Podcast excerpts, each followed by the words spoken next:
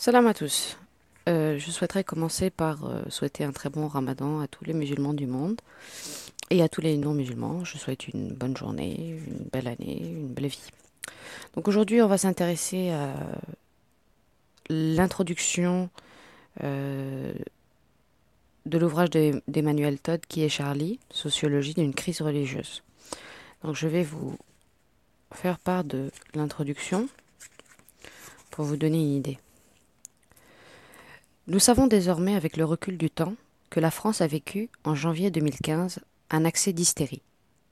Le massacre de la rédaction du journal satirique Charlie Hebdo, de policiers et des clients d'un magasin juif, ont provoqué une réaction collective sans précédent dans l'histoire de notre pays.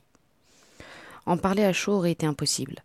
Les médias communiaient dans la dénonciation du terrorisme, dans la célébration du caractère admirable du peuple, du peuple français, dans la sacralisation de la liberté de la République. Charlie Hebdo et ses caricatures de Mahomet étaient sanctuarisées. Le gouvernement a annoncé une subvention pour aider à la renaissance de l'hebdomadaire. Les foules, convoquées par le gouvernement, défilaient à travers toute la France, criant à papier en main, pour symboliser la liberté de la presse, ovationnant les CRS et les tireurs d'élite postés sur les toits. Le logo Je suis Charlie, dessiné en lettres blanches sur fond noir, avait envahi les écrans, les rues, les cartes de restaurants. Les enfants revenaient du collège avec une lettre C écrite sur la main. On interviewait des gamins de sept ou huit ans à la sortie des écoles primaires pour leur faire commenter l'horreur des événements et l'importance de la liberté de caricaturer. Le gouvernement décrétait des sanctions, tout refus par un lycéen d'observer la minute de silence décidée par le gouvernement était interprété comme une apologie implicite du terrorisme et un refus d'adhérer à la communauté nationale. Vers la fin janvier, nous apprenions que certains adultes en étaient venus à adopter des comportements répressifs stupéfiants. Des enfants de 8 ou 9 ans auditionnés par la police. Un flash totalitaire. Les chaînes de télévision et la presse nous répétaient en boucle que nous vivions un moment historique de communion. Nous sommes un peuple, la France est unie dans l'adversité, refondée par et pour la liberté. L'obsession de l'islam, bien sûr, était partout. Les journalistes politiques ne se contentaient pas d'écouter les imams et les Français musulmans de base, qui leur affirmaient, comme tout le monde, que la violence était inacceptable, que les terroristes étaient infâmes et qu'ils trahissaient leur religion. Les journalistes exigeaient d'eux, comme de nous tous, qu'ils prononcent la formule rituelle Je suis Charlie, désormais synonyme de je suis français. Il leur fallait, pour être pleinement intégrés à la communauté nationale, admettre que le blasphème par des caricatures de Mahomet était une composante de l'identité française. On devait blasphémer. Sur nos écrans de télévision, des journalistes devenus pédagogues nous expliquaient doctement la différence entre l'acte incitant à la haine raciale, qui est mauvais, et le blasphème religieux, qui est bon. J'ai souffert en écoutant Jamel Debbouze, personnage central de la culture française, soumis à cette injonction sur TF1. Il était venu affirmer sa qualité de musulman, sa fidélité aux jeunes de banlieue, son amour de la France, de sa femme non musulmane, de ses enfants, issus d'une union mixte et qui sont la France de demain. Il tentait d'expliquer gentiment et douloureusement à son inquisiteur que le blasphème, c'était difficile pour un musulman, que ce n'était pas dans sa tradition. Mais non. Être français, c'était non pas avoir le droit, mais le devoir de blasphémer. Voltaire dixit. Je ne pouvais m'empêcher de penser à ce que j'avais lu sur l'Inquisition, sur ces interrogatoires des juifs convertis dont on voulait s'assurer qu'ils mangeaient bien du porc, comme tous les vrais chrétiens. La relance avec euh, subvention de l'État de Charlie Hebdo représente le point culminant de la réaction nationale au drame. En couverture, nous avons pu à nouveau admirer Mahomet, le visage long comme euh, euh, bon je ne peux pas dire le mot là qui arrive, surmonté d'un turban, recouvrant deux masses rondes, évoquant des... Ça aussi je ne peux pas le dire. Cet élégant dessin était tracé sur fond vert, la couleur de l'islam, mais un vert plat, terne, bien loin des verts extraordinairement beaux et subtils qui couronnent les édifices du culte musulman. Il ne saurait échapper à un historien de la longue durée, familier des crises religieuses, iconophile ou iconoclaste, que la sacralisation par l'État français d'une image de Mahomet en forme de quelque chose que je ne peux pas dire, constitue un tournant historique. La France vit bien une crise religieuse, succédant à toutes les crises religieuses qui ont rythmé son histoire et celle de l'Europe depuis le crépuscule de l'Empire romain. Nous pouvons donc ici, pour une fois, suivre les médias dans leur qualification d'historique de la manifestation du 11 janvier, une qualification intense, répétitive, obsessionnelle, incantatoire, pour tout dire religieuse. J'avais alors refusé tous les entretiens et débats sur la crise. Je n'avais pourtant pas hésité à m'exprimer en 2005, lors de la grande révolte des banlieues, pour affirmer l'absolue francité des jeunes qui incendiaient partout des voitures. Leur acte, formellement délinquant, n'exprimait selon moi qu'une exigence d'égalité, l'une des deux valeurs françaises fondamentales. J'avais aussi souligné la retenue admirable de la police, qui n'avait pas plus tiré sur les gosses des banlieues que sur les jeunes bourgeois de mai 68. En 2005, la France était tolérante, libre, en dépit de réactions naturellement et justement hostiles au désordre. Parler servait à quelque chose. Ni le gouvernement, ni les journalistes, ni la société dans sa masse n'avaient cédé à la panique. Aucune propension à l'hystérie ne fut décelable. Nous fûmes en 2005 un peuple admirable. Les émotions restèrent privées, la peur des personnes âgées fut silencieuse et aboutie, sans menace immédiate pour la liberté d'expression. À l'élection de Nicolas Sarkozy comme président en 2017, l'âge moyen de son électorat était plus élevé que celui de tous les présidents de droite qui l'avaient précédé. Mais en janvier 2015, une analyse critique aurait été inaudible. Comment dire que la mobilisation de masse, loin d'être admirable, révélait un manque de sang-froid et pour tout dire, de dignité dans l'épreuve? Que la condamnation de l'acte terroriste n'impliquait aucunement que l'on divinisât Charlie Hebdo Que le droit au blasphème sur sa propre religion ne devait pas être confondu avec le droit au blasphème sur la religion d'autrui, particulièrement dans le contexte socio-économique difficile qui est celui de la société française actuelle. Blasphémer de manière répétitive, systématique sur Mahomet, personnage central de la religion d'un groupe faible et discriminé, devrait être, quoi qu'en disent les tribunaux, qualifié d'incitation à la haine religieuse, ethnique ou raciale. Comment affronter l'ignorance vertueuse en marche? Oser dire que les manifestants avec le crayon à papier symbole de liberté insultaient l'histoire puisque, dans la séquence antisémite et nazie, les caricatures de juifs à la peau sombre et au nez crochu avaient précédé la violence physique.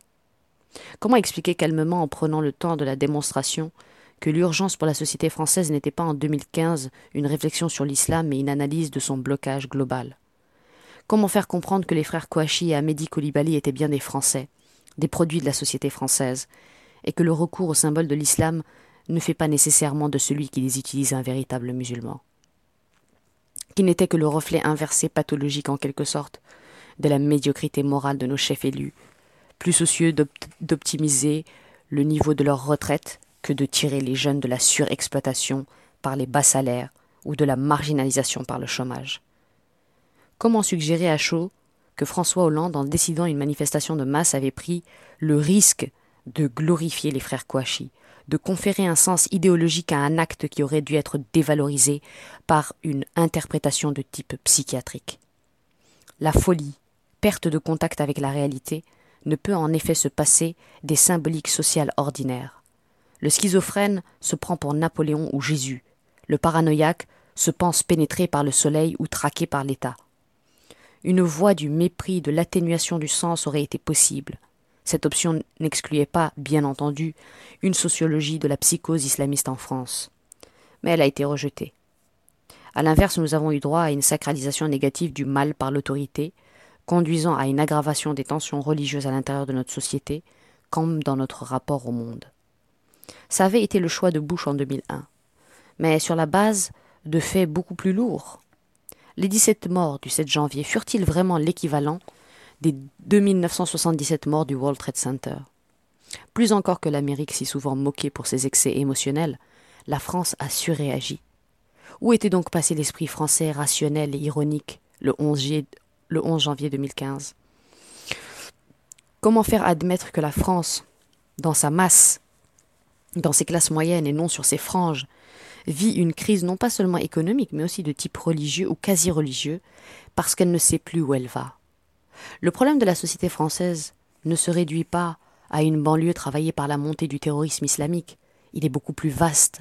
La focalisation sur l'islam révèle en réalité un besoin pathologique des couches moyennes et supérieures de détester quelque chose ou quelqu'un et non pas simplement la peur d'une menace montant des bas-fonds de la société, même si le nombre des départs de jeunes djihadistes vers la Syrie ou l'Irak mérite aussi une analyse sociologique.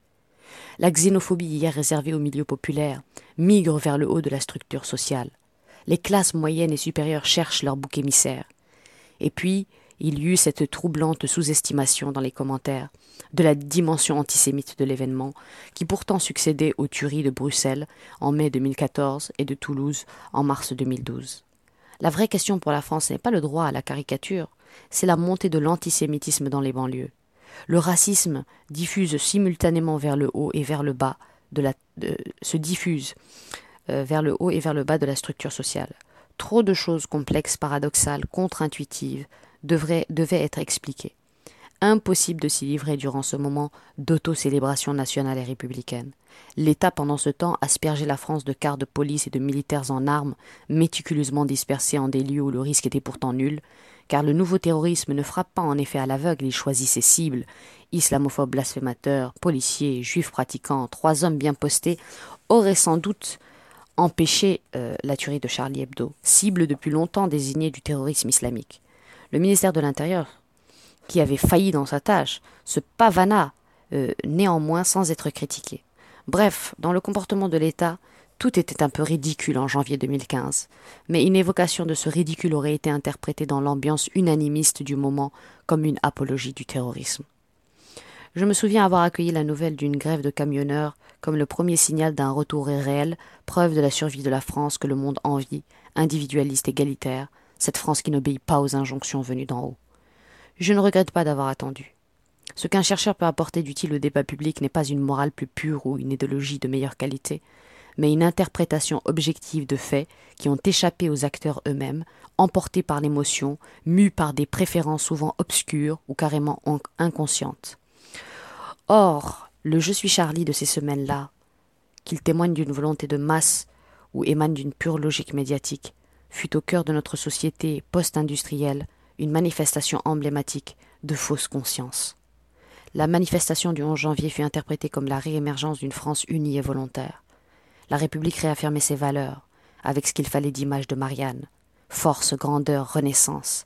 Impossible de ne pas sentir une aspiration collective, une remontée du sentiment national, se, se définissant ici officiellement contre l'intolérance religieuse. La foule du 11 janvier était loin d'être antipathique, bien sûr, marchant pour le respect des libertés, parsemé de drapeaux de toutes les nations, affirmant haut et fort la différence entre l'islamisme radical rejeté et l'islamisme ordinaire, euh, et l'islam ordinaire, pardon, accepté euh, comme le catholicisme s'il respectait le principe français de laïcité. La manifestation toutefois ne parlait pas de l'égalité. L'exclusion du Front National tamponnait l'événement du label GNX, garantie non xénophobe. La manifestation était paisible, bon enfant. Il fut d'ailleurs difficile d'obtenir des participants des justifications précises à leur présence dans la foule. Dominer le besoin d'être ensemble, après l'horreur, d'affirmer quelques valeurs de base. Ce serait donc une erreur que de supposer aux foules du 11 janvier une homogénéité essentielle, corollaire de celle des médias unanimes, des laïcistes durs, bouffeurs de curés, de rabbins et d'imams côtoyèrent ceux beaucoup plus nombreux qui justifiaient leur présence par leur attachement général à la liberté d'expression et défendaient un idéal de tolérance. De nombreuses discussions m'ont convaincu que le lendemain ou dans les jours qui ont suivi la marche républicaine, des dizaines de milliers de participants, sans aucun doute des centaines de milliers peut-être, se sont demandé ce qu'ils avaient réellement fait ou cautionné en marchant ce jour-là. Beaucoup ont vécu le Je suis Charlie comme un épisode d'aliénation par la pensée d'autrui, de dépersonnalisation temporaire, débouchant sur une gueule de bois idéologique précédant de peu une remise de l'événement sur l'étagère, very bad trip de la mémoire. Mais nous ne sommes ici qu'au niveau conscient, explicite. Il faut aller plus loin et s'interroger sur les déterminants sociologiques de ces foules en état de communion spirituelle. Une partie de la France n'était pas là le 11 janvier. Et celle qui l'était, soucieuse de se faire passer pour sa totalité, n'était ni si sûre de ses valeurs, ni si généreuse. Le monde populaire n'était pas Charlie. Les jeunes des banlieues, qu'ils fussent musulmans ou non, n'étaient pas Charlie. Les ouvriers des provinces n'étaient pas Charlie. La France des classes moyennes supérieures, en revanche, fut en quelque sorte surmobilisée et se révéla capable ce jour-là d'entraîner une fois encore les couches intermédiaires de la société française par l'expression de son émotion. Pourtant, aujourd'hui, les classes moyennes françaises, bien loin de porter les valeurs positives de la nation sont fondamentalement égoïstes, autistes et d'humeur répressive. Elles ont même abandonné le principe d'égalité. Et elles sont souvent, nous le verrons, plus proches du vieux fond catholique français que de la tradition laïque. Bref, elles sont peut-être la France d'aujourd'hui, mais certainement pas celle de la tradition révolutionnaire. Le concept marxiste de fausse conscience et la notion freudienne d'inconscient viennent ici à l'esprit. Nous devons surtout revenir à la définition par Émile Durkheim de la sociologie. Celle-ci commence d'être une science, dit-il, lorsqu'elle admet que les hommes, parfois, sont mus par des forces sociales qui les dépassent. L'interprétation consciente qu'ils donnent de leurs actes n'est pas toujours exacte. C'est ainsi que l'ouvrage fondateur de la sociologie moderne, le suicide, s'ouvre sur le rejet des explications laissées derrière eux par certains suicidés ou des motifs donnés par les agents qui ont enregistré les décès. C'est au contraire dans la distribution statistique objective des actes de suicide, dans le temps, dans l'espace, selon la situation familiale, selon la religion, que Durkheim cherche le sens, ou plutôt l'essence du phénomène. C'est exactement ce que nous devons faire pour comprendre le phénomène. Je suis Charlie. Dans cette perspective, nous laisserons tranquilles les manifestants qui souvent ne surent pas vraiment expliquer ce qu'ils faisaient là. Nous oublierons les journalistes politiques qui se chargèrent de dire le sens des choses, emportés par l'ivresse mimétique d'un espace médiatisé saturé. N'allons tout de même pas trop loin dans l'absolution par l'inconscience. Nous avons aussi eu affaire à de la lâcheté et au cynisme.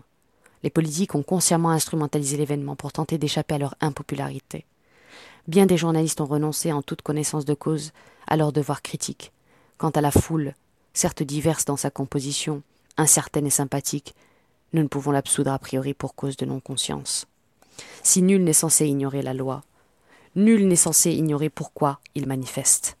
La France se ment à elle-même. Souvent, elle se pense grande quand elle est petite, mais parfois aussi, elle se dit grande quand elle sait qu'elle est petite. Ce livre est aussi un essai sur le mensonge. Charlie, un imposteur Qui étaient socialement les manifestants? D'où viennent-ils? Répondre à ces deux questions simples nous permettra d'identifier la France mobilisée le 11 janvier et de reconnaître en, elle un vieil ennemi en cours de radicalisation, fondamentaliste à sa manière. Le moment est donc venu de prendre ce mois de janvier 2015 au sérieux, mais en plaçant la réaction émotionnelle de la société française et non le massacre du mercredi 7 au cœur de la recherche. La manifestation centrale du dimanche 11 a donné lieu à des comptages hâtifs probablement exagérés, pas toujours compatibles entre eux, mais susceptibles de traitement statistique. 3 à 4 millions de manifestants, cela représente 4,5 à 6% de la population. La présence d'enfants dans les défilés interdit que l'on rapporte ces chiffres globaux au nombre des seuls adultes, mais on peut légitimement les rapporter aux urbains des 85 plus grandes agglomérations, et cela donne un taux de mobilisation exceptionnel, compris entre 7 et 10 La manifestation prise en son sens collectif, Paris et province mêlées, s'est pour ainsi dire spontanément constituée en objet, en objet sociologique. Sa cartographie nous enseigne donc ce qu'elle fut. Ayant réalisé à trois reprises des analyses cartographiques de la société française en 81, 88 et 2011, j'ai immédiatement senti en regardant la carte publiée par Libération le 12 janvier que la distribution de l'émotion n'était pas uniforme sur le territoire français et qu'un traitement statistique approprié pourrait nous dire quelles forces sociales et religieuses ou crypto-religieuses avaient jeté tant de gens dans la rue. N'est-il pas plus que stupéfiant que des estimations publiées à la va-vite le lendemain même de la manifestation, puissent produire des corrélations qui sont, du point de vue de la théorie statistique, si hautement significatives? Quoi qu'il en soit, l'unanimité tant vantée par les médias est une fiction. Ne soyons pas déçus, n'en tirons pas la conclusion que tout ne fut qu'illusion et qu'il ne reste rien. Au contraire, comprendre comment une partie de la société fut capable d'imposer une image fausse de la réalité à l'ensemble de la population, c'est mettre à nu la réalité de notre système social. C'est ainsi que la manifestation du 11 janvier moment d'hystérie collective, nous offre une fantastique clé de compréhension des mécanismes du pouvoir idéologique et politique dans la société française actuelle. Quelques surprises de taille nous attendent. Nous allons ainsi constater que le débat actuel sur la laïcité ne s'inscrit pas dans la continuité des valeurs laïques, que les forces qui se réclament aujourd'hui de la République ne sont pas d'essence républicaine, bref, que Marianne n'est plus la femme aimable que nous avons connue. Nous allons saisir en son cœur le grand détraquage du système politique français, comprendre pourquoi le Parti socialiste est désormais ancré à droite et pourquoi la droite flotte dans l'espace français sans trop savoir ce qu'elle est. Nous allons chercher à identifier les forces puissantes, efficaces et parfaitement méprisables qui maintiennent la France dans le carcan de choix politiques et économiques qui détruisent une partie de sa population. Nous allons devoir admettre que la France n'est plus la France, mais nous demander aussi si elle a quelque chance de redevenir elle-même, avec pourquoi pas, un jour lointain, l'aide de l'islam et des électeurs du Front National. Mais avant tout, mais avant de nous préoccuper des remèdes éventuels, nous devons procéder au diagnostic du mal qui est à l'origine de la poussée de fièvre. Nous devons savoir quel genre de société a bien pu faire descendre dans la, rue 3 à 4 millions de personnes, affirmant leur solidarité avec un journal identifié à une caricature de Mahomet, spécialisé dans la stigmatisation d'une religion minoritaire, l'islam, et sa désignation comme problème numéro un de la France. Le ton de cet essai écrit sous le coup de l'exaspération n'est pas académique. Il s'est pourtant agi pour moi de m'en tenir à la rigueur scientifique autant qu'il est possible, lorsqu'il faut travailler vite, lorsque l'on doit mobiliser et utiliser en quelques semaines quarante années de recherche et de connaissances péniblement acquises. Mais grâce aux très originales études menées par l'IFOP sur les populations d'origine catholique et musulmane, communiquées par Jérôme Fourquet, l'étude est à ce jour est à jour et précise. Grâce au traitement statistique des manifestations réalisées par Philippe Laforgue, elle est rigoureuse dans sa méthode. Dans la mesure où ce livre s'intéresse simultanément aux fondements religieux, aux structures économiques de la société, sans trop chercher à établir une hiérarchie entre les uns et les autres, il est de stricte obédience weberienne. Certes, la prise en compte des valeurs familiales ancre l'ensemble dans quelque chose de plus profond que les variables de Max Weber, mais ainsi qu'on le verra, je n'ai pas considéré la famille comme une instance plus importante que la religion dans l'évaluation du degré d'égalitarisme, caractérisant les sociétés régionales qui constituent l'ensemble français. Cet essai s'inscrit dans les pas de Max Weber en un sens plus profond encore, plus moral. Comme celui-ci l'explique dans La science comme vocation, la sociologie ne doit pas prétendre discerner le bien du mal, mais aider les hommes à comprendre le sens profond de leurs choix et de leurs actes, les contraindre à admettre ce que sont les valeurs latentes qui les conduisent à faire tel ou tel choix idéologique ou politique. C'est ainsi que par l'analyse et le raisonnement, je serai conduit au terme de la démonstration à avancer quelques propositions surprenantes et plutôt désagréables sur les comportements des masses éduquées, des gens âgés des Français de tradition catholique, des socialistes et de leurs dirigeants. Il ne, se sera pas pourtant agi pour moi que de demeurer fidèle à l'esprit de Weber. Les savants peuvent et doivent encore vous dire que tel ou tel parti que vous adoptez dérive logiquement et en toute conviction quant à sa signification de telle ou telle vision dernière et fondamentale du monde. La science vous indiquera qu'en adoptant telle position, vous servirez tel Dieu et en offenserez tel autre.